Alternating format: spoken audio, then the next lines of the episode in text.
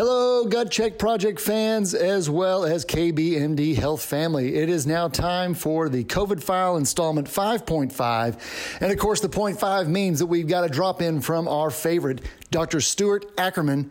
He's here to hang out with our very own Dr. Kenneth Brown. They are going to talk a little bit more about testing and other avenues through COVID File related stuff as basically we wrap up this series of the COVID File. And if we have to revisit it, we will. But we're going to move into the summer months and we're going to hit back to the Gut Check Project normal styled format. We've moved through some incredible information. We will obviously keep you updated as we move forward. But that being said, please check out today's COVID File 5.5. Let's get to the sponsors and then, of course, on to Dr. Ackerman and Dr. Brown as they arm you with some incredible information moving forward. As school breaks, we go into the summer and try to enjoy each other's company. So, of course, this episode is brought to you by Unrefined Bakery. How else can I say it? It's incredible food. If you like bread, if you like cookies, if you like cupcakes, if you like just healthy trail mix, if you just want to have something that tastes great and you happen to be following a diet that happens to be paleo, keto, gluten-free, they've got it. I've said it every time since they've been a sponsor. It's just great food that happens to be healthy for you. Go to unrefinedbakery.com. That's unrefinedbakery.com. Use code GUTCHECK and save 20% off of your first order on the internet to be delivered to your door. You don't even have to leave the house. And they deliver to all 48 of the lower 48 states. Kind of tripped over my words there. Unrefinedbakery.com. Give them a view, order some great food for yourself. And of course, brought to you by Dr. Brown's own, Atrantil. LoveMyTummy.com. Do you have your daily polyphenol intake taken care of? Are you an athlete? Do you care about your gut health? Do you want to make certain that your immunity is firing on all cylinders, especially considering the existing pandemic? Get yourself your daily polyphenols, Atrantil. It's exactly what it is. It's chock full of the world's most stable polyphenol blend that exists, developed by our own Dr. Kenneth Brown, and you can have your own at lovemytummy.com/KBMD. Of course, again, that is lovemytummy.com because we all love our tummies. Get yourself some Atrantil today. And last but not least, KBMD Health. KBMDhealth.com. Use code GCP, save at least 20% off of anything in the store. And that includes KBMD CBD. That includes Atrantil. That includes Dr. Brown's signature package, which is those two together. And it also includes the professional version of Broccolite, sulforaphanes, polyphenols, CBD. Take care of your body. Take care of your ECS. Take care of inflammation. Take care of your immune system. That's what we're here to do at KBMD Health, is just take care of you.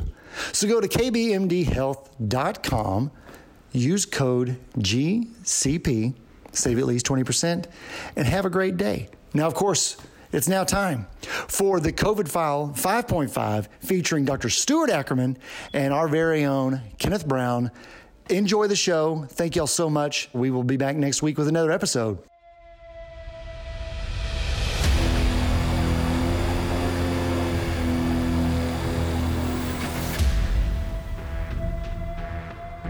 What's up, everyone? Here we are again. We're on episode 5.5. I had to bring back my second favorite co-host, Dr. Ackerman, because what we're going to talk about today is really interesting. It's a thing that everybody has been discussing in the news. It's how do we test people? Everyone needs to be tested. And then people go, oh, well, there's these bad tests out there. Oh, well, the sensitivity, specificity. Nobody's explaining any of it. So as it turns out, Dr. Ackerman's really smart at this stuff. And we've been working with a company because we want to introduce rapid testing here in North Texas. And Dr. Ackerman has actually helped this company a ton in the type of tests that they're doing, how to explain it. And we're talking sensitivity, specificity, negative predictive value, positive predictive value, stuff that I struggle with a ton. As it turns out, the other guy on the side of the screen here is super smart at it. So Dr. Ackerman, can you comment on that real quick? Yeah, first of all, make sure you don't burn any bridges with your first favorite co-host. Yeah, right. And you're right. I mean, we've pretty much turn on the TV, go on the internet, and we're talking about, you know, testing, what kind of testing, is it available, how much do we need? And then you kind of hear from the other side that there may be tons of tests, but too many, and they're not as good. And, you know, you sort of take that all at face value, but what does that mean that the test is no good? What makes it a good or a bad test? And I think that's where, you know, maybe we can do a better job of explaining it to people. And you're right, it's super confusing. So we did episode 4.5 where we talked about different, the macaques and the antibody testing and things. So we kind of hinted at it, but now we're getting to this point where we're saying, yeah, but what does all that mean? Nobody's talking about it. You and I got in a discussion, John Oliver, you watch a show on that. Yeah. So, you know, I don't want to sort of rehash. I don't think we're going to do it justice. John Oliver, with his extensive medical degree, did an excellent job last week explaining some of the differences between the tests and some of the pitfalls. But I think where we can add a little value to the discussion is to discuss why. Why is it that the test you might go get at your local, you know, MinuteClinic or doctor's office or anything, why that might not offer you the value that you're really looking for? Yeah. And we talked before about the pros and cons of that. We don't know that, but what we're going to talk about today is why getting a test may mean something different if you're in New York or if you're in Plano, Texas. Right. And you want to know the characteristics of the test, the characteristics of the disease process, where you are, and what you're trying to get out of the test. And that will determine whether or not it, number one, makes sense for you to get tested and how you can get a better result. Yeah. So we've been seeing that the FDA is saying that you have to apply for this and then you have to achieve a certain, let's start with the basics, a certain sensitivity and specificity. Sensitivity, my friend. So actually, what I want to do is I'm gonna share my screen with a couple slides here, and you know I wanna go over some important definitions. There's tons of stuff, and you don't need a degree in statistics to figure this out, but it can be confusing. So I think if we sort of write it down, it might hit home a little bit better. So I'm so impressed that you actually left New York. I really, because you seem like somebody who would be teaching at NYU or Mount Sinai or something like that. So thank you for joining our group. I want to have more time for podcasts. There we go. So six definitions that I want to go over here. And the first you alluded to, sensitivity and specificity. The best way I would explain sensitivity is what percentage of patients that actually have the disease will test positive, right? So the true positives coming out of the test. And the specificity is the opposite. It's the percentage of the patients that don't have the disease and will test negative. So the patients who appropriately test negative for this disease process. Those are intrinsic qualities of the test itself. So you can apply the specificity and the sensitivity to any different population because the test characteristics don't change. What does change, and this is the difference, is the positive and the negative predictive values. So the positive predictive value are the percentage of those positive tests that are accurately positive. And the negative predictive value is the percentage of negative tests that are accurately negative. To say it another way, when I get a test, if it tells me I'm positive, what are the chances that it's right? That's what I really care about. I want to know if I think I have strep, and I go get a strep test and it's positive, should I be taking antibiotics and will I get better? That's what we're really asking. And it is different than the sensitivity and specificity, which I will clarify in a second. All right. The other two really important definitions are the incidence of disease and the prevalence of the disease, because these are two different things. The easiest way to differentiate is the incidence are the proportion of people who actively currently have the disease. The prevalence is how many people were affected, not necessarily currently infected. So when you talk about it in terms of the tests that we're talking about, the PCR test, looking for active viral replication, that's looking at the incidence of disease. Who's got it now? But the antibody testing looks at who's got it or who had it. And that's more a test for the prevalence of the disease. Well explained. Okay. Yeah. All right. So the classic way we look at this is using this, it's called a 2x2 table or a 2x2 plot. And you basically up on the, in the top bar here, that's the disease or the process that you're looking at and whether you have positive or negatives. And then along the margin here, you're talking about the test characteristics, a positive or a negative test.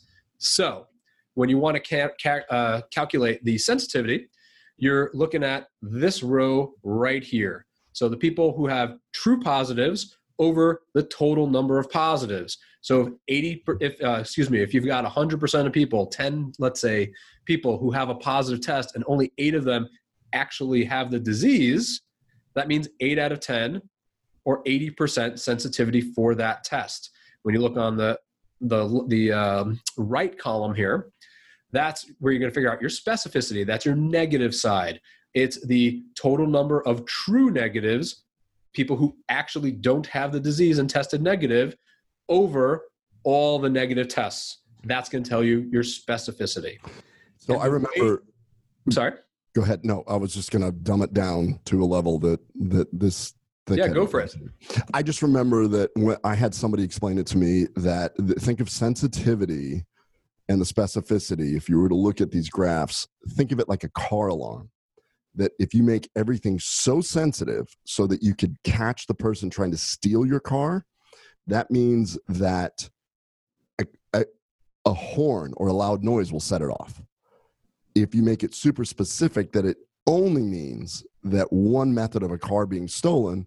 And so you have this issue of you have this trade-off where you have you want a car alarm that's super sensitive and will catch everything, but you're going to get false positives all the time?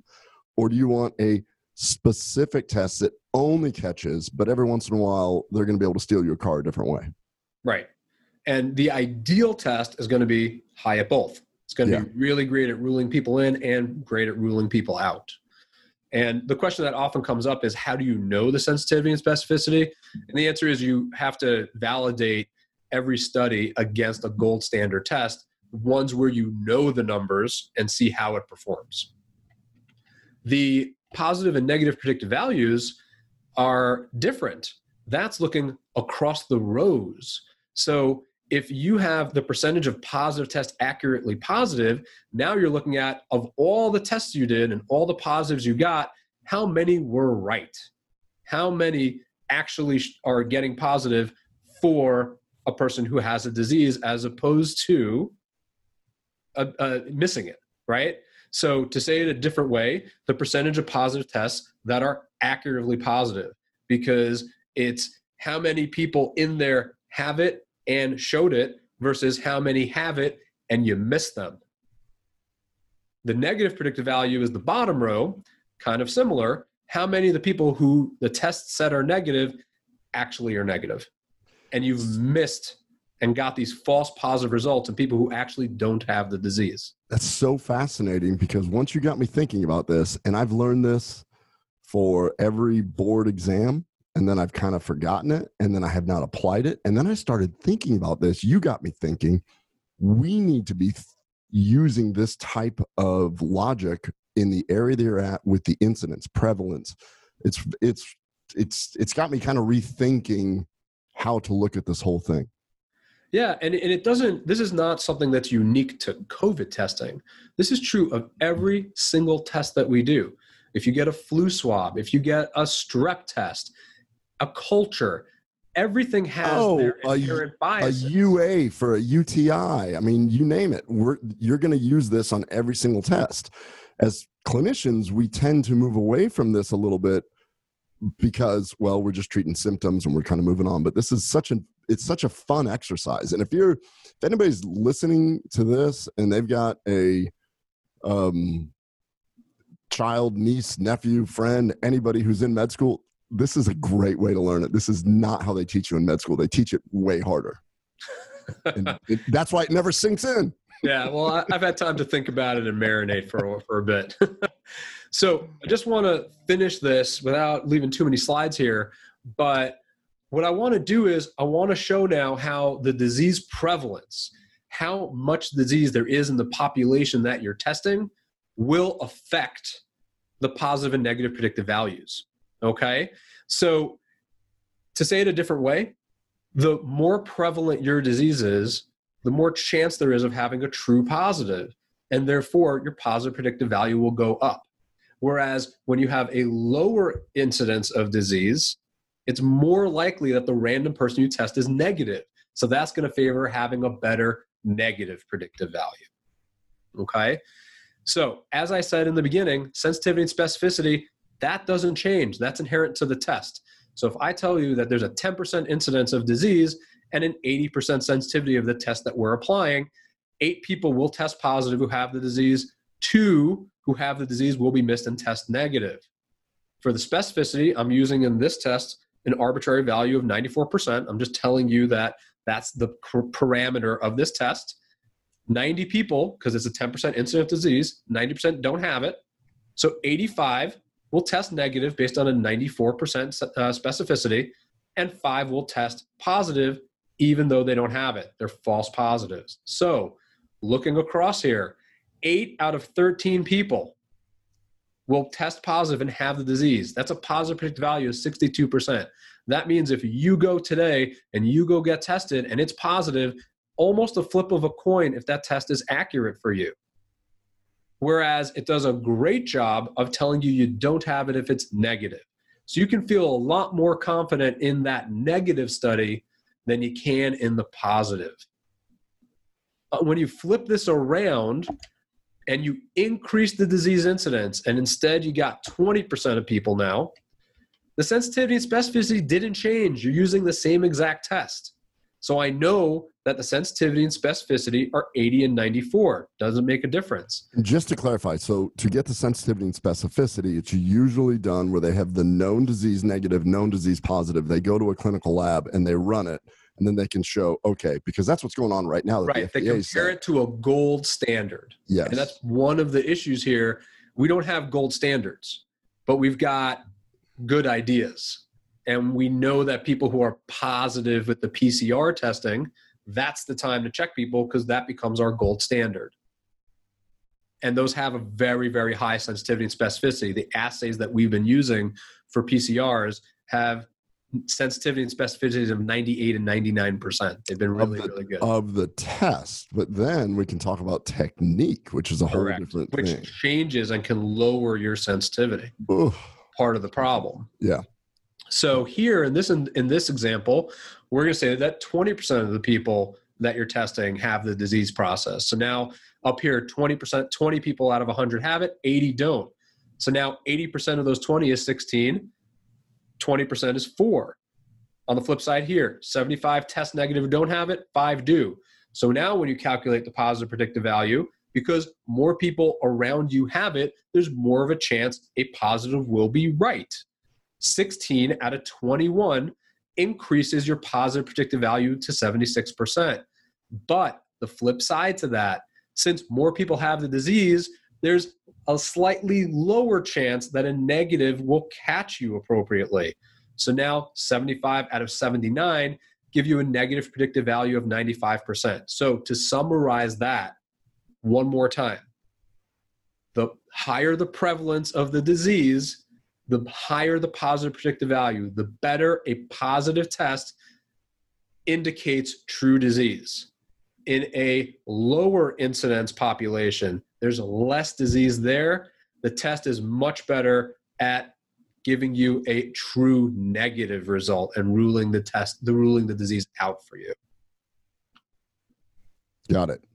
Hope that makes sense. I mean, I think that... Well, let's play around with it a little bit. I went ahead and pulled up an Excel spreadsheet, and if you'll let me share real quick, I'll do the same thing. Let's play with this. Let's say that there's 100,000 person population, and we can change these parameters. Let's say that it's infected by SARS-CoV. There's 2,000 not infective. So the prevalence, we are now in... where are we? Plano, what do you think? What do you think our prevalence will end up being? So tough to say, but there's actually data in Dallas, and our prevalence is somewhere between 11.5 and 12%. Oh, really? Yeah. That is way higher than what I was thinking. It's published data by the Dallas Department of Health. Okay, so let's say that there's a 1% prevalence. Then what that means is, just like you were explaining, if we have a sensitivity of 98% and a specificity of 99%, like so a very ideal test. It is the ideal test. And so if you have this, the positive predictive value is literally a flip of a coin. That is with the best test you can have. That is fascinating with the what you just showed. And then of course the negative predictive value, just like you explained, is 100%. So let's say, and you're part of the solution, because as we talked about last time and as we've been working with these companies, we want to be part of the solution. We want to be able to do rapid point of care, IgG, IgM tests, and we want to get that data and we want to show it. But let's say that here in the state of Texas, we are at 12%. That positive predictive value goes to 93%. So the more that we know about how many people are infected, the more that we can help these companies with their testing and the more that we can say things. So I want you to explain this. You have a patient that says, Dr. Ackerman, I watched your podcast and let's assume that we're going to split the difference or whatever, somewhere around 5%. So I got a positive test. What would you tell your coworker, patient, friend that did this looking at that? So which test are we talking about? Oh, we're talking about, I thought I had COVID 2 months ago and I tested IgG positive. Right. So if you've got an antibody test that's positive, assuming all these characteristics, I'd say there is a very good likelihood you, in fact, had the disease. But if you tested negative, I would tell you almost certainly you haven't had it or been exposed. So let's get back to those tests there. I'll stop my share. The value of doing antibody tests. Everybody on the news is talking, we need to get tested, we need to get tested. Nobody's talking what type of tests. The FDA tries to say sensitivity, specificity. You just showed very clearly that it really depends on where you're getting it done. So we'll be able to gather some of this data. And as we start doing this, what are you going to tell your patients that do test positive as we're gathering the data? So that's an ideal, we can play with the numbers. We don't know what the numbers are yet in right. each segment. So what would you say to that, just so that everybody is very clear about what an antibody test is? So right now, the only thing that we can tell you if you have antibodies is whether or not you've been exposed. The assumption is that there's immunity because that's how immunity works for all kinds of viruses. But the X factor here is that what that means for each virus is different. How much do you need for immunity? How long does that immunity last? Can you lose that? Will it wane over time? And these are all the questions that we can't yet answer. So if you're going to get tested, it doesn't help you so much at the moment because we don't know what it means for immunity, but it helps the population because it helps us better define how prevalent the disease is. And that starts helping us then figure out, well, when are we going to get closer to herd immunity? Because we know a certain amount of the population needs to have been exposed. Can you just define herd immunity really quick? Because that gets thrown around a whole lot sure. by the media. But the reality is herd immunity is a very definitive, or it's not a definitive thing. It's a theoretical thing, but... Right. So if you have the disease and you're walking around and all these other people are around you that you could potentially infect, that's not going to be great, right? And that's kind of what happened in the beginning, right? People were walking around. They didn't know that they were infected themselves and they're therefore able to infect other people. But if enough people walking around you are, for lack of a better term at the moment, immune, so they can't get infected, then the fact that you have the infection isn't as big a deal. And that's what herd immunity is, that if enough people around you are immune, your ability to affect the population as a whole goes down. And that's the idea behind immunity and vaccination, to create this herd immunity. Yeah, think of it like you're in a bowling alley. There's 12 lanes, 12 people. The lane one person has the virus. They give it to lane two. Lane two gives it to lane three. Lane three gives it to somebody who's been vaccinated. It stops. Right. Lane 4, 5, 6, 7, 8, 9, 10, 11, 12 do not get this.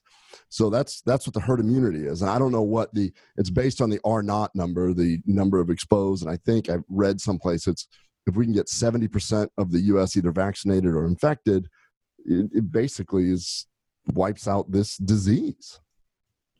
So yeah, I'll admit I've heard the same number, but I don't know the data behind it. But I have seen that quoted. So. And now you got me questioning data all the time. Now I'm looking at, oh my gosh, I'm getting. I'm going to take a break. Eric and I worked with Eric today, and I was like, dude, can we do a non-COVID podcast? Can we do, I mean, I don't really care what we talk about.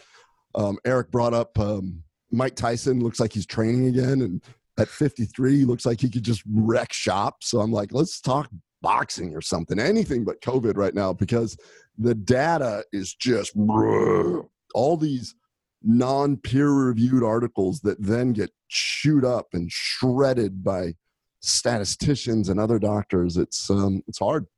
It's really hard. It is, and it's confusing. And you know, I think when it comes to all this COVID testing, you know, some of the things you got to remember as a patient or someone who's looking to get tested, there's tons of tests available now, tons. And all of them have different sensitivities and specificities. And because of that, their ability to tell you whether you do or don't have the disease, or in the antibody testing, whether you have or haven't been exposed, are going to vary, right? And many of those tests were recalled already by the FDA, and the FDA is starting to crack down on it because they sort of opened the gates a little too wide. Yeah, and exactly. Because we don't know yet the incidence and prevalence of the disease, it makes it a little more challenging to calculate those positive and negative predictive values. And we know that geography plays a role in this because the incidence changes, right? While it definitely is higher in Dallas than we initially thought, we haven't thankfully gotten anywhere near what the incidence is in New York, where in some areas it's gotten over 20%. Wow. So the same test might tell you different things depending on whether you did it in Dallas or whether you did it in New York. And, you know, you said it best right there, that if we do this when we get our tests in, because you're an integral part of this and you're going to help us try and figure this out. The test that we're looking at will upload to the CDC to help them have real-time images. We're going to have a snapshot of our area. It would be so cool to, we're all in this together kind of attitude. Well, let's bring the data in together. I did have a very interesting discussion, which you and I have talked about. With the manager at our surgery center today, Chris, and he was like, but what do you do if you start testing employees? Do you have to shut every... I mean, then all of a sudden you get into these ethical, theoretical, where do we go, blah, blah, blah. Like it just goes down rabbit holes. All I know is we got to start getting some data, and we can start doing it between you and I. We can get our patients involved. We can get people coming in. If you want to get a finger prick and find out if you're IgG positive, I know I will feel more comfortable going to the hospital. I know I'll feel more comfortable hugging my wife if we're both IgG positive. Whether I'm wrong, we're just going to learn over time, but there's no way to test it. Right. And some of this, you know, information that we're going to gather now, you know, will be available later that we can look back at and reanalyze. So we've got to build that data set. And that's kind of the pitch that I would make to our patients and the community at large. You know, if someone says to me right now, should I get tested for antibodies? You know, is there a value to it?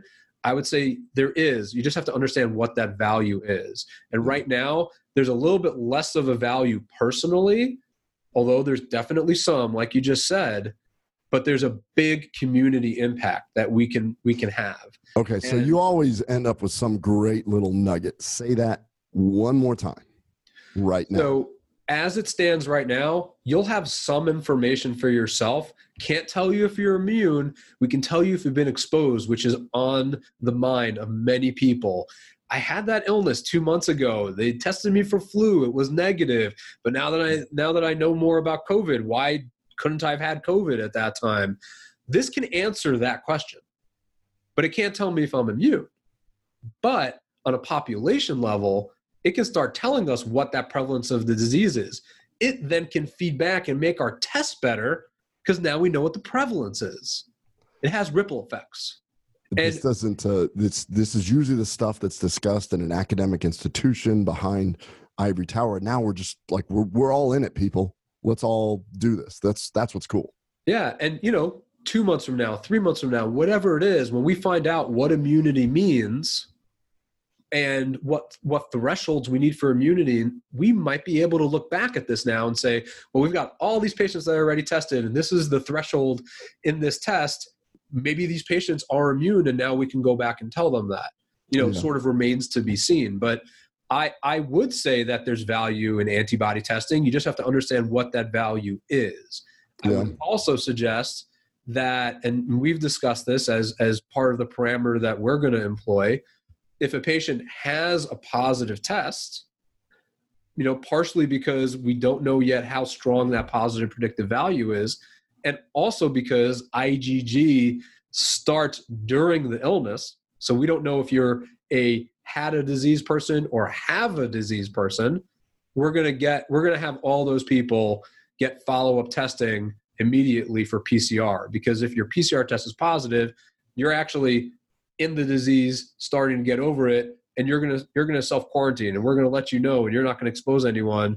And now you're going to know that you had it, and that's going to help you later on, not just now. Yeah. Yeah. I know that when these tests come in and I get tested and I'm IgM, for instance, calling up the wife and kids, and I'm saying, see you in about 3 weeks, going to go get a hotel room, not even coming home. So, and I'll go one step ahead of you there and sort of shift gears just a little bit on my soapbox, but we had discussed a couple recent articles, offline here. One of them being that article in Spain that tested all the healthcare workers in one of the hospitals where they had really strict PPE, and they found an incidence of the disease that was almost identical to the general incidence they have in the population. Yeah. And it's interesting because we both came to the same conclusion, as did your favorite co-host, that it wasn't that the incidence was lower. It was that PPE works. Yeah. And, you can have your own opinions, and I'm not saying there's right or wrong about the economy and all these other things that are going on, but there are ways to meld both of those ideas together. And as we start getting out of our homes and reopening the economy, and we're more available, and we have more face time with people, we shouldn't lose sight of that. And these principles that are working to decrease transmission should still be employed. Yeah. A recent study came out where it looked at ER physicians in Utah, and very similar. Like, the incidence was much lower than you would think. What we're doing works, the hand washing, the masks, everything. Yeah. So, yeah. Well, that's awesome. Well, I tell you what, this is a tough topic that nobody's talking about. I appreciate you taking the time to do the PowerPoint. You've got it sorted out in your brain to help thicker brains like me get it kind of figured out, because when we started realizing that, yes, when I talk to my patients, this is the incident. 6 months from now, we can say, oh, look, as it turns out, Plano's at 15% or North Texas or whatever. We can say with a certain certainty, this is what it is then. So thanks for helping the companies that we're working with. Thanks for taking the time to do this. And this is an ever-evolving thing. And I think that we're in it. We're part of it. And the beautiful people behind you in your scene there, this is why we're doing a lot of this stuff. So, yeah, I agree. And I would encourage anyone watching these videos to ask us questions. We're guessing based on what we're hearing and what we're seeing, what it is that's confusing, and we can help explain and, disseminate the information there. But if there's specific questions, let us know. That's what we're here for. Absolutely. And as always, please like and share. Go to Dr. Ackerman's website. Go to my website. We got our sponsor, Atrantil. We know that a healthy gut leads to a healthy immune system. So everyone, stay safe. Dr. Ackerman, once again, thank you for a fantastic 0.5 episode. Thank you.